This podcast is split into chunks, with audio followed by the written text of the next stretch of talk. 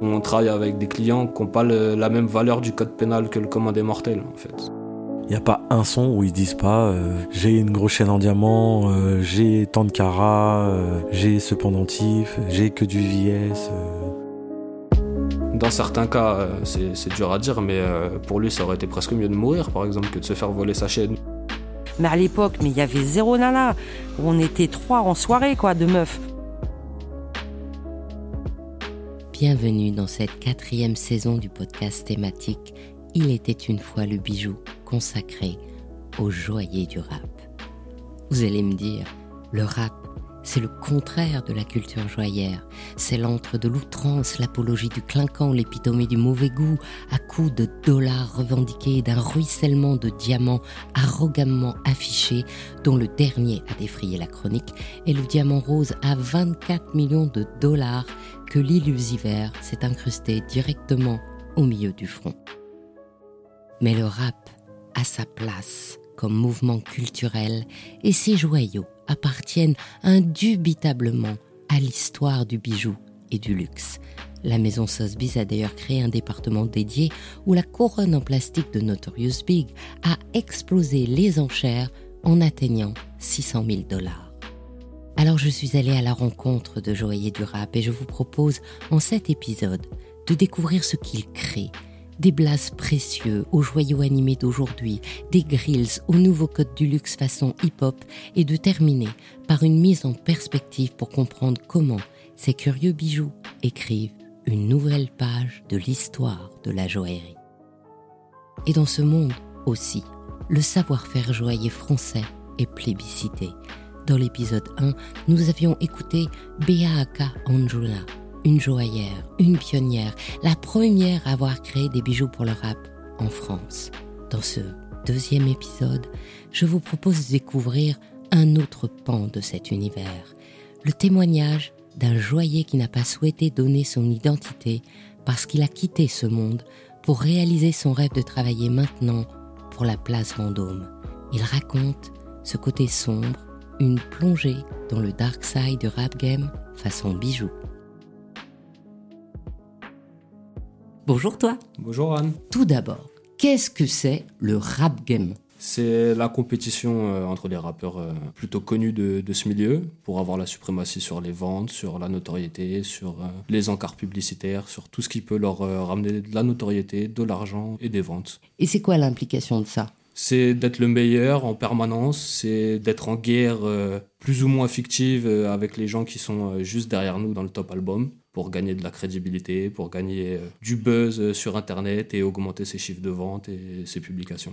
Et du coup, sur les bijoux, ça veut dire avoir des plus gros bijoux? Bien sûr, les plus gros bijoux que le concurrent, chez un joaillier plus prestigieux, avec des matières plus rares, plus innovantes, des nouvelles technologies, tout ce qui peut nous mettre en valeur au travers du bijou. Et est-ce que, quand tu dis des nouvelles technologies, ça veut dire euh, des bijoux à secret ou des choses comme ça? Des bijoux à secret, des bijoux avec des matières euh, comme le titane qu'on voit pas souvent, des gravures euh, très fines, des choses qu'on ne voit pas chez d'autres rappeurs. Avoir le truc unique au moment T. Parce qu'en fait, moi, j'ai vu beaucoup de choses euh, plutôt massives et plutôt en or ou plutôt en argent. Mais... Plutôt en or, c'est sûr, parce que c'est ce qu'il y a le, de plus cher. Donc, il montre que bah, on a les moyens de se payer un bijou en or, qu'on réussit bien notre vie, qu'on a accès à une certaine notoriété dans, dans ce qu'on achète. L'or, c'est préférable. Après, c'est pas facile de payer de l'or pour tout le monde. Donc, euh, on commence souvent avec des bijoux en argent et des pierres de synthèse.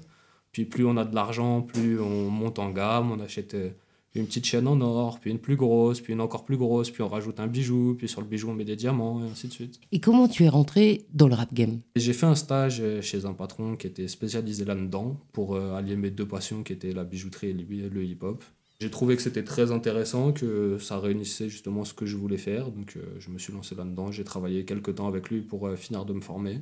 Puis j'ai démarré mon entreprise euh, de mon côté. Et euh, tu habitais à un endroit où il y avait beaucoup de rappeurs? Oui, j'habitais dans le 91, donc euh, il y avait énormément de rappeurs qui n'étaient pas connus au moment où moi je me suis lancé, mais on a explosé un peu ensemble. Il y a eu toute la vague des Niska, des artistes comme ça qui sont arrivés et qui ont pas renouvelé le rap français, mais qui ont amené une nouvelle chose dans les années 2012-2015, on va dire. Et ces rappeurs, c'est vraiment violent ou c'est juste une apparence? Ça dépend qui, ça dépend quoi, comment, pourquoi. C'est pas plus ou, ou, moins violent que les autres strates de la société, mais euh, juste on aime bien le mettre en avant. Ça fait vendre, et puis c'est ce que les gens ils veulent voir quand ils écoutent du rap. Euh, certains ils écoutent ça parce qu'ils aiment ça, d'autres ils écoutent ça euh, pour s'encanailler un peu, pour, pour se faire frissonner. Quoi. Et qu'est-ce que tu as vu? J'ai vu plein de choses. J'ai vu de la violence, mais j'ai vu aussi de l'entraide, j'ai vu de l'amitié, j'ai vu des amitiés se déchirer pour de l'argent, pour des featuring j'ai vu les, les, meilleures choses et les pires choses qu'on peut voir de l'humain dans ce monde-là. Et du coup, tu trouves que c'est vraiment des bad boys ou pas?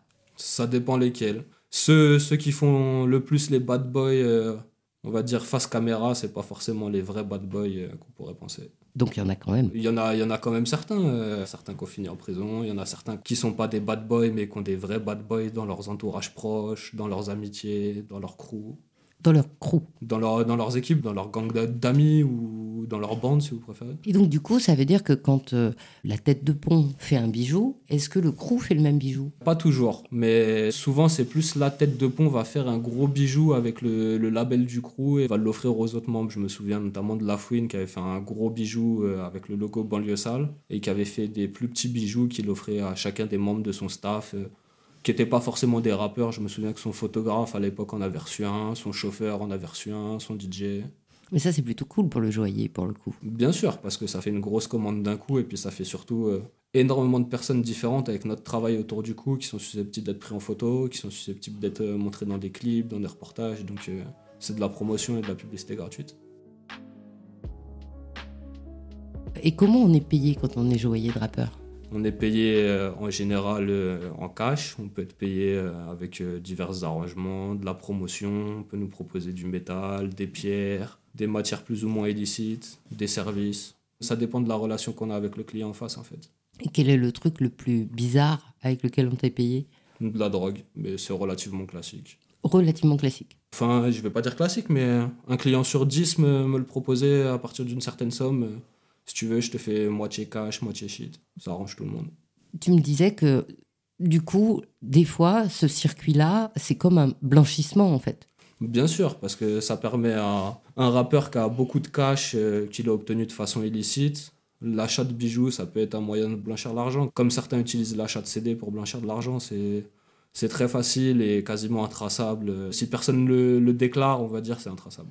Est-ce que du coup, ça donne des risques pour le joaillier? Ça donne des risques dans le sens où on travaille avec des clients qui n'ont pas la même valeur du code pénal que le commandé mortel, en fait. Donc euh, ça implique pas les mêmes choses. Moi, je sais qu'un client qui veut m'escroquer, il n'aura pas peur que je le mette au tribunal. Il ira certainement pas au tribunal, en fait. Et du coup, comment tu fais quand on t'escroque? Enfin, comment tu faisais? J'appelle des gens qu'on a en contact entre moi et lui pour voir s'il y a moyen d'arranger les choses. Puis après, sinon, on se débrouille, quoi. On règle nos affaires. Pacifiquement? Ça dépend avec qui, ça dépend des forces en présence. Euh, dans la mesure du possible, oui, c'est toujours mieux de régler ça pacifiquement. Après, euh, on ne s'assoit pas sur de l'argent non plus, quoi. Parce que c'est un milieu aussi, on s'assoit une fois sur de l'argent, ça sert à toute sa vie sur de l'argent et on ne peut pas monter un business plan avec ça. Oui, je comprends. Est-ce qu'il y a des vols entre rappeurs? Il y a des vols, euh, en France il doit y en avoir, mais ça défrait moins la chronique. c'est plus aux États-Unis qu'on entend beaucoup parler, et ouais, il y a des vols, parce que les bijoux valent nettement plus cher aux États-Unis. La plupart des gros rappeurs, ils ont des bijoux full i c'est-à-dire euh, diamants entièrement en or, euh, or, jaune ou or blanc et recouvert de diamants. Donc euh, on parle de 80, 100 000 euros pour une chaîne. Ça amène des gens qui ont les dents longues et qui sont prêts à tout pour récupérer cette manne financière facilement. Et il y a moins ça en France parce qu'il n'y a pas ce genre de demande? Il y a moins ça en France parce que déjà, les rappeurs qui ont beaucoup d'argent en France, ils traînent pas dans la street comme aux États-Unis. Vous pouvez traîner toute votre vie dans le 9-2 dans les quartiers, vous y verrez jamais Booba il n'est pas là, par exemple. Vous pourrez traîner tout le temps dans les quartiers du 7-8, vous verrez pas la fouine. Et pareil, à Sevran, vous pouvez traîner, vous verrez pas Caris. Si vous les voyez, ils sont avec leur gars, leur sécu, et ils sont là pour un clip. Ils, ne traînent pas sur la dalle toute la journée. Donc ils sont vachement moins accessibles, donc ils sont, ils sont vachement moins braqués, on va dire. Mais il y a déjà eu des histoires qui ont défrayé la chronique, la mère de Booba qui a été kidnappée. Enfin, c'est des choses qui arrivent quand même dans le rap game en France. Et c'est pour des bijoux ou pour autre chose, simplement C'est pour de l'argent. Euh, à l'époque, les mecs avaient kidnappé la mère à Booba, ils voulaient du cash et deux albums dédicacés.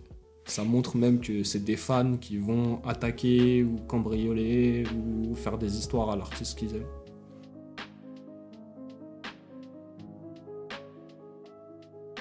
Et quand un rappeur se fait voler un bijou, qu'est-ce que ça donne? C'est le déshonneur. Dans certains cas, euh, c'est dur à dire, mais euh, pour lui, ça aurait été presque mieux de mourir, par exemple, que de se faire voler sa chaîne. Ou en tout cas, euh, si vidéo il y a, c'est mieux qu'il se soit battu sur sa vidéo et qu'il n'ait pas laissé sa chaîne partir comme ça, parce que sinon, sa street cred, elle est finie derrière. Il n'a plus aucune réputation et tu peux plus rapper, je suis un gangster et je fais ci et je fais ça si on te voit en vidéo te faire dépouiller ta chaîne.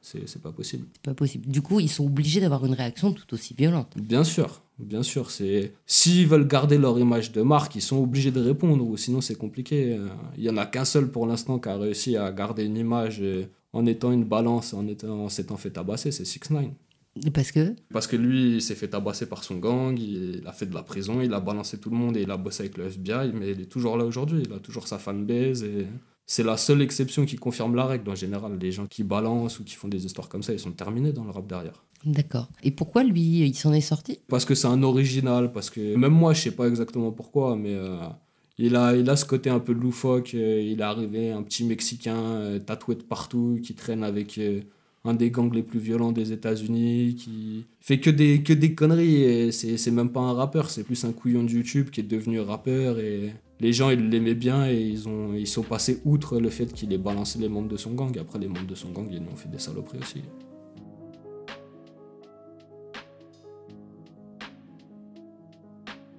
Et quel est le, le bijou qui t'a le plus marqué à réaliser pour un rappeur?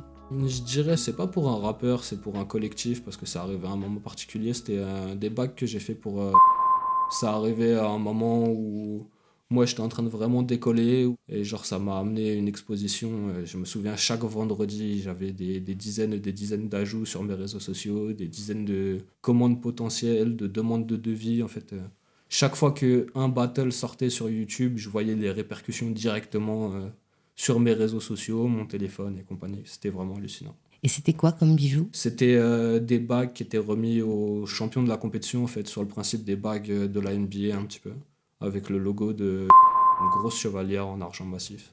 Ça, c'était le côté euh, communication qui t'a séduit. Et au niveau de la difficulté de réalisation, quelque chose d'un peu technique? La difficulté de réalisation, c'est un étui de lunettes que j'avais fait euh, pour. euh, c'était pas un rappeur, c'était un DJ. Il voulait un étui de lunettes euh, entièrement personnalisé en métal. Et du coup, c'était une commande euh, qui était très intéressante parce que ça sortait de mon domaine de compétences classiques. J'ai eu beaucoup de travail de conception en amont avant de réaliser la pièce en métal. Et du coup, euh, ça me changeait de l'ordinaire. C'était vraiment sympa à faire.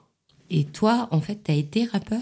Non, j'ai beaucoup d'amis qui sont dans le rap de près ou de loin. J'ai toujours baigné dedans euh, depuis toujours, euh, que ce soit dans les studios, chez un collègue ingé son, chez un collègue euh, qui rappe et qui me fait lire le dernier 16 qu'il a écrit le matin dans le RER avant d'aller au lycée ou des choses comme ça. Mais j'ai jamais rappé moi. Mais du coup, t'étais respecté parce que tu connaissais les codes. Parce que moi, je connaissais tout le monde et je savais comment ça se passait. Je savais que lui, c'était lui et que lui, on lui parlait pas comme ça, que lui, on devait lui donner du respect, que lui, par contre, c'était pas la même chose. Je savais euh, où était ma place et jusqu'où j'avais le droit d'aller et où j'avais pas le droit d'aller. Je savais quelles questions poser et quelles questions ne pas poser. Et où était ta place? Ma place, elle était là en tant que spectateur, acteur, mais euh, moi, j'ai jamais, j'ai jamais dit à ces gens-là que j'étais un gars de la rue parce que je voulais pas être dans leurs histoires de gars de la rue. Ils savaient que je connaissais les codes, mais j'en étais pas. J'avais pas besoin de ça, entre guillemets. Et du coup, eux aussi te respectaient? Bien sûr, parce qu'ils savaient que moi, j'étais démerdard, mais que j'étais pas con, quoi. Que, vas-y, j'aurais pu faire mon argent euh, avec eux et que j'ai choisi de faire mon argent autrement. Et, et respecter ce parcours-là aussi, de se dire, le, le gars, il a choisi de sacrifier du temps euh, pour euh, se mettre bien plus tard. Ils comprenaient pas sur le moment, mais ils ont compris plus tard, quand ça a marché pour moi, que c'était pas forcément un choix débile, quoi.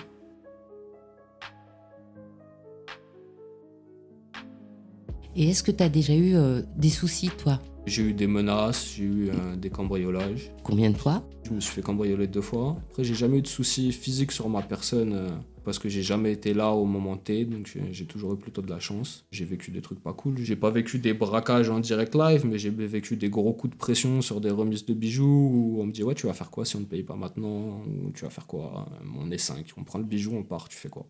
Donc là, il faut savoir quoi dire, quoi faire, quel nom sortir. Parce que tu as 30 secondes pour réfléchir et il y a 5000 balles devant toi. Si tu te loupes, tu perds ton bénéfice du mois. Ça a duré, je sais pas, ça a duré quelques semaines, le temps que les gens qui m'avaient piqué mes affaires comprennent que je blaguais pas. Et que le problème, c'était pas moi, en fait, que moi, je leur ferais jamais rien, mais par contre, que j'avais des gens derrière moi qui, eux, allaient faire ce qu'il fallait pour que je récupère mes affaires et que c'était mieux qu'on se voit, qu'on boive un café, que je récupère mes affaires, qu'ils rentrent chez eux et que personne ne soit blessé au final. Du coup, c'est pas des clients que tu as gardés, là, pour le coup Non, c'est pas des clients que j'ai gardés, c'est des mecs que j'ai blacklistés à droite, à gauche dans le business, partout où je pouvais, que ce soit chez les bijoutiers, chez les mecs qui font des instrus, qui enregistrent. Parce qu'un mec qui vole son bijoutier, il volera son DJ, il volera son manager, il volera tout le monde. Une planche pourrie, elle est pourrie tous les jours.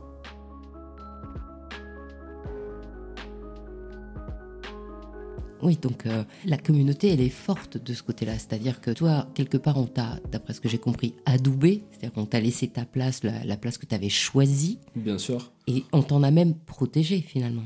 On m'a laissé ma place, mais j'ai jamais laissé personne me la prendre à partir du moment où on me l'a donné aussi. Les jours où il fallait montrer les crocs, j'étais là pour montrer les crocs. Les jours où il fallait être gentil et partager la galette avec tout le monde, je la partageais. On m'a donné quelque chose et j'ai su le, garder, le faire fructifier. C'est en ça qu'on m'a respecté. Les gens ils se sont dit, ok, on lui a donné une place et on voit que il était là, il marchait avec des petits gars, maintenant il marche avec des mecs un peu plus grands, puis il avait rendez-vous à McDo, maintenant il a rendez-vous dans des beaux hôtels. Ils ont vu que je faisais mon trou petit à petit, ils ont respecté ça et une fois qu'ils ont vu que ça marchait bien, ils m'ont donné de la force. Et comment on monte les crocs?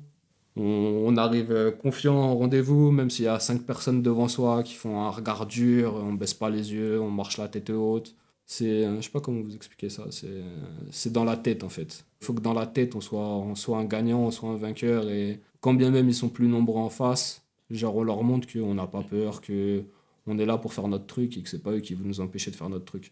Et que ce soit des mecs de la rue, que ce soit ton banquier qui veut pas te prêter 30 000 balles, que ce soit un, un gars de maison de disques qui n'a pas confiance en toi, peu importe le problème, tu l'affrontes toujours droit dans les yeux et c'est la meilleure solution. Et même quand on a une mallette avec euh, des bijoux, tu as une mallette au fait? Hmm, Pas ici. J'avais souvent mon sac à dos parce que une des clés de la sécurité, c'est d'être discret en fait. Ça sert à rien d'arriver en rendez-vous euh, avec une mallette blindée, je sais pas quoi. C'est mieux d'arriver avec un petit sac à dos, de retrouver les gens dans un endroit discret, mais à la fois il y a des témoins. Une terrasse de café, c'est parfait. Vous retrouvez, on se pose, on boit un café. Je sors le bijou, tu regardes, ça te plaît, tu sors ton argent. Je prends ton argent, tu prends le bijou et ciao, bonsoir.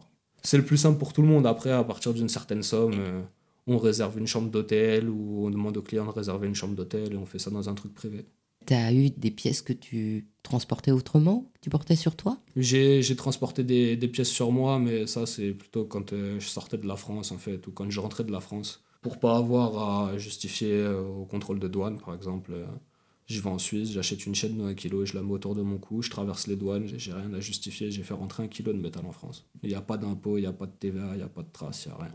C'est du coup, demain j'ai un client et il a des sous, il a besoin d'un bijou je peux lui faire un bijou et blanchir son argent avec ce métal-là, en fait. C'est du métal qui est complètement hors circuit, mais qui viendra rentrer dans le circuit à partir du moment où je l'ai revendu à quelqu'un. C'est un peu stressant. C'est ouais, au quotidien euh, au quotidien c'est compliqué à gérer. Après on, prend l'habitude et à partir du moment où on prend l'habitude c'est là où il faut arrêter. Parce que c'est là où on n'est plus sur ses gardes et c'est là où on fait des erreurs. Et c'est pour ça que tu as arrêté? J'ai arrêté parce que j'avais d'autres choses à faire et que ouais c'était le bon moment pour arrêter. Le bon moment? Le, le, bon moment. C'était, j'avais, j'avais fait ce que, ce que j'avais à faire, j'avais mis un peu d'argent de côté, j'avais envie de voyager. Donc euh, j'ai soldé les derniers comptes que j'avais à droite à gauche, j'ai réglé les derniers bijoux en cours et puis j'ai fermé. Et ça se fait facilement? Bah, ça se fait facilement euh, à partir du moment où euh, on répond plus aux clients, on met plus d'actualité sur les réseaux sociaux, on démarche plus de gens. Bah, à partir du moment où les gens voient que toi tu mets pas de nouvelles choses, ils viennent pas vers toi en fait. Et puis tu moins référencé sur les réseaux sociaux, donc tu apparais moins sur les profils des gens, donc euh, tu laisses ta place à quelqu'un d'autre, et au même moment, il y a d'autres personnes qui sont arrivées dans le milieu, qui ont lancé leur, euh, leur concept aussi, et euh, qui ont récupéré une partie de ma clientèle. Il y a une partie de ma clientèle qui a vieilli, qui a arrêté d'acheter des blings, ou qui a changé de gamme, ils voulaient plus des, des blings façon américain avec des grosses pierres et compagnie, ils voulaient de la haute joaillerie, ils voulaient des montres de chez Audemars, ils voulaient de la Rolex, donc j'ai pu sortir du, du business assez facilement. Et toi, t'as pas voulu sortir des montres euh, Rolex et autres? Non, c'est quelque chose qui m'a jamais intéressé. Euh, d'une, parce que je suis pas excessivement doué en sertissage, c'est un métier euh, à part entière. Moi, j'ai quelques bases, mais je me sens pas la capacité technique de sortir une montre. Et puis de deux, sur le cas particulier d'une Rolex ou d'une autre marque, je trouve que c'est bête parce que on abîme une Rolex en y mettant des pierres dessus et en plus financièrement on lui fait perdre de sa valeur. Une Rolex, elle sort du magasin, elle prend de la valeur parce que il y a un nombre limité de montres euh, qui sortent tous les ans. À partir du moment où on l'a modifiée, elle perd euh, grandement de sa valeur. Et ça, tu, tu Mm. l'as dit aux rappeurs Bien sûr, mais eux, ils s'en foutent. Ils achètent une Rolex euh, juste pour, euh, pour la mettre pour un clip, pour s'amuser avec. Et puis, euh, le côté financier du truc, ils en ont un peu rien à faire, en fait. C'est c'est sur ça que nous, on gagnait notre vie. On leur vendait des, des trucs qui n'étaient pas forcément jolis, mais euh, qui avaient une très grosse valeur financière. Et ils pouvaient dire euh, bah, Je suis le premier euh, artiste de France à avoir posé 200 000 euros sur un bijou, ou je suis le premier à avoir ci. Ils étaient contents de dire qu'ils étaient le premier, quoi. Et c'est une somme totale, c'est-à-dire est-ce qu'ils ont le sens de la façon comme les clients de la haute joaillerie ont l'habitude de regarder euh, une façon, une manière de faire, les sertis, tout ça Est-ce qu'ils ils savent ça? Les, les premiers temps où ils viennent dans un atelier, non, ils savent pas, parce que les premières fois où ils viennent acheter un Blings, euh, généralement, ils ont signé en maison de disque, ils ont touché leur avance, ils ont un petit billet et ils veulent s'acheter une grosse chaîne en or. Donc là, ils viennent euh, que dépenser de l'argent et ils s'en foutent un peu de ce qu'ils vont avoir. C'est après, à force de venir, de... Il a une copine, il veut faire un truc un peu plus fin, personnalisé pour sa copine, il voit que c'est possible, il voit que il peut faire des trucs de plus en plus détaillés et plus il va commander du plus détaillé, plus il va s'intéresser à comment c'est fait, comment c'est produit, comment on arrive à une telle qualité de finition ce genre de choses. Donc il y a quand même une mission très éducative aussi. Bien sûr, bien sûr, euh, c'est c'est intéressant de les éduquer parce que vu qu'ils ont un pouvoir financier important, si on les éduque à l'ultra luxe et à la très haute qualité, on pourra leur vendre des bijoux euh, d'ultra luxe et de très haute qualité nettement plus cher que ce qu'on leur vend actuellement. Et c'est la même chose pour les pierres? Bien sûr, dans un premier temps, le gars il va venir, il va avoir un bijou en or avec euh, des oxydes dessus. Puis la fois d'après, il va commencer à mettre des pierres semi-précieuses ou des pierres de couleur. Puis au bout d'un certain moment, il va commencer à se diriger vers le diamant et vers des diamants de plus en plus chers euh, pour finir à avoir un collier en VVS et à pouvoir rapper qu'il a un collier en VVS.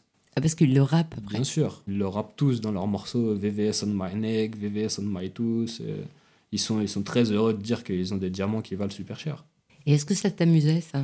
Bien sûr, moi, moi d'un point de vue extérieur, je trouvais ça, je trouvais ça ultra drôle et, et j'en jouais et j'alimentais leur petite guéguerre. Euh, Quand j'avais deux clients que je savais que l'un et l'autre ils s'aimaient pas, euh, soit c'était vraiment flagrant, je lui disais ouais, il y a un tel, il a commandé un bijou deux fois plus gros que le tien, vas-y, tu veux pas, on fait un coup, euh, tu viens à l'atelier, tu me fais une grosse commande, on fait une petite vidéo, on met sur les réseaux, ça va buzzer.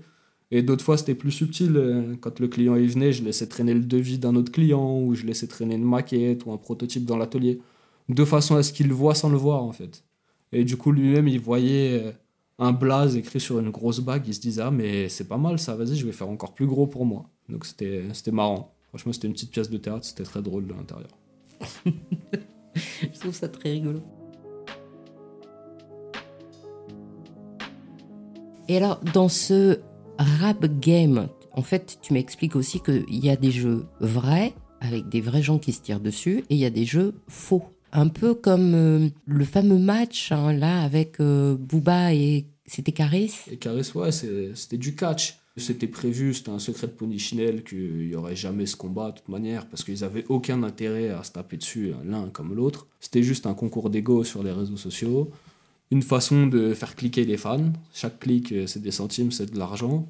Et ils ont poussé le truc très loin. Ils ont poussé jusqu'à louer une salle, jusqu'à rédiger des contrats. Mais alors tout le monde savait que ce combat, il n'aurait jamais lieu. S'il avait eu lieu, ça aurait été un, truc légendaire dans le, dans le hip-hop français. Mais euh, c'était écrit à l'avance que ça irait jamais plus loin que des paroles et que des menaces euh, en vidéo sur Internet. Parce que les vrais voyous, ils n'ont pas le temps de faire des vidéos, ils règlent leurs histoires et puis ils rentrent chez eux. quoi. Et pourtant, ils avaient même dessiné la bague du combat. Bien sûr, ils avaient dessiné des trucs, ils avaient loué plusieurs salles, ils ont tout organisé comme si c'était vrai, mais c'était tout ça c'était du fake, c'était de la campagne publicitaire à moindre coût en fait. Et ils ont eu euh, des ministres comme attachés de presse, ils ont eu BFM TV qui relayait leurs conneries euh, pendant des semaines et des semaines toute la journée. C'était du bad buzz, mais c'était du buzz quand même. Il y a des albums qui sont sortis derrière, qui se sont vendus, il y a eu de la monétisation YouTube, euh, tout ça c'est beaucoup d'argent et c'est beaucoup d'argent qui paye largement les petites amendes qu'ils ont eues. En dehors de ce jeu qui effectivement est un game, est-ce qu'il y a un jeu plus dangereux? Bien sûr, euh, que ce soit en France ou aux États-Unis, il y a des clashs qui finissent dans le sang et qui finissent avec des morts. euh. En France, ça fait longtemps qu'il n'y a pas eu de mort dans le rap français officiellement pour des clashs, mais Officiellement Officiellement, il suffirait juste de citer le nom de, de Las Montana ou des autres membres de la mafia Quinfri qui sont morts il y a une dizaine d'années. On sait que c'était lié à des business de rue, mais aussi à des histoires de rap game. Et aux États-Unis, euh, nombre de rappeurs euh, se sont fait tirer dessus pour des histoires de gangs euh, qui étaient impliqués aussi dans le rap. Chaque gang a ses rappeurs, ils s'insultent par vidéo interposée, de temps en temps ils se tirent dessus, et puis bah, ça fait du sang. quoi. Et est-ce que le bijou volé peut être un symbole de ce dérapage? Un symbole, non, mais ça peut être une des causes. Euh, on vient de braquer ton bijou, puis tu veux pas le lâcher, on te vide un chargeur dessus. Et c'est comme ça que ça se passe. Là, Pop Smoke, il est mort il y a quelques temps aux États-Unis. Il est mort comme ça. On est venu lui prendre sa chaîne, on lui a vidé un chargeur, puis il est resté. Donc, du coup, quelque part, chaque rappeur qui se fait fabriquer un bijou montre son ascension, mais en même temps, à chaque fois qu'il grandit, il est encore plus euh, en danger. Bien sûr parce que à chaque fois qu'il grandit, c'est un sac d'argent plus gros, donc euh, c'est une tentation plus grande pour euh, des voyous de plus en plus chevronnés, on va dire. Il y a quelques temps, il y a la couronne de Tupac qui a été vendue aux enchères. Très beau bijou. Parce que bon, c'est quand même une couronne en plastique. Ouais, mais elle appartenait à Tupac. Moi, ça me choque pas. Il y a bien des gens qui, mettent des milliers d'euros pour acheter un mégot de Johnny Hallyday ou une mèche de cheveux de Claude François. Pourtant, ça vaut rien du tout euh, sur le marché international. Euh, un mégot, ça vaut rien. Une mèche de cheveux, ça vaut rien. Mais le fait que ce soit à Johnny ou à Claude François ou à Tupac, c'est ça qui fait la valeur de l'objet. Et, tu penses que ça va se développer, ce genre de choses? C'est-à-dire? Bah, Le fait qu'on puisse vendre aux enchères maintenant des bijoux Bien de rappeurs, vrai ou faux d'ailleurs Bien sûr, je pense que d'ici quelques années, euh, si jamais les bijoux de Booba, par exemple, se retrouvent euh, sur le marché dans des salles de vente aux enchères, euh, ça s'arrachera en France et aux États-Unis, si demain il y a la chaîne des Migos ou s'il y a un Grills à 6 9 qui est mis en vente aux enchères, ça, ça s'arrachera. Après, ça sera une honte pour eux aussi, parce qu'à partir du moment où ils sont obligés de vendre leurs bijoux aux enchères, c'est que les mecs sont ruinés. Quoi.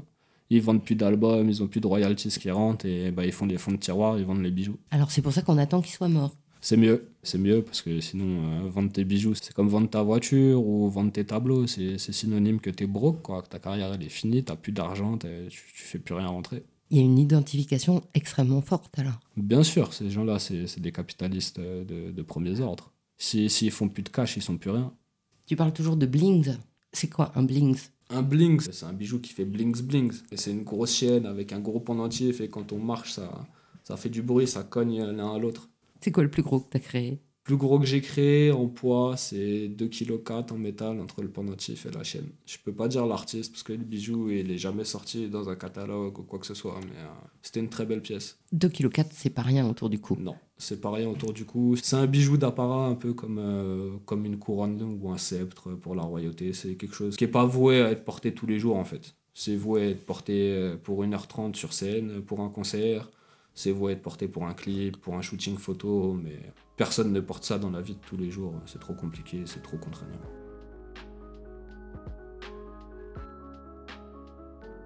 Et du coup, tu as dit qu'il t'avait laissé partir parce que tu avais euh, d'autres idées derrière. Est-ce que tu es vraiment sorti?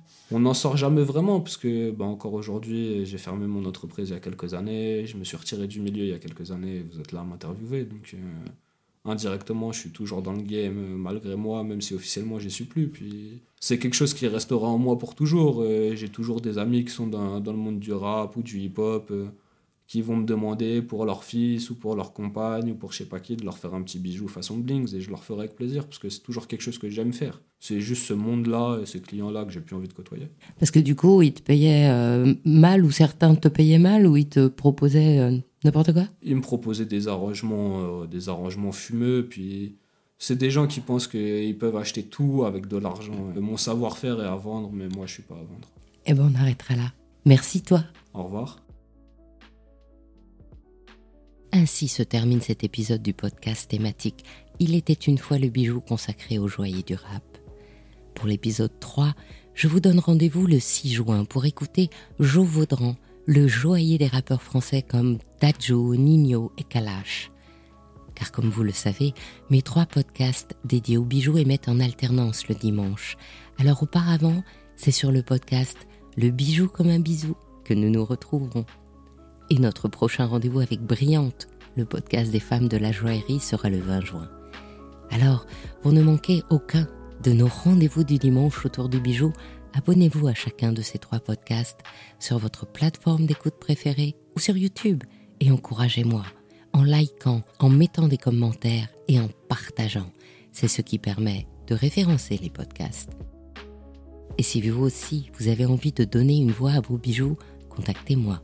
Je me ferai un plaisir de vous accompagner pour créer votre histoire joyeuse en podcast.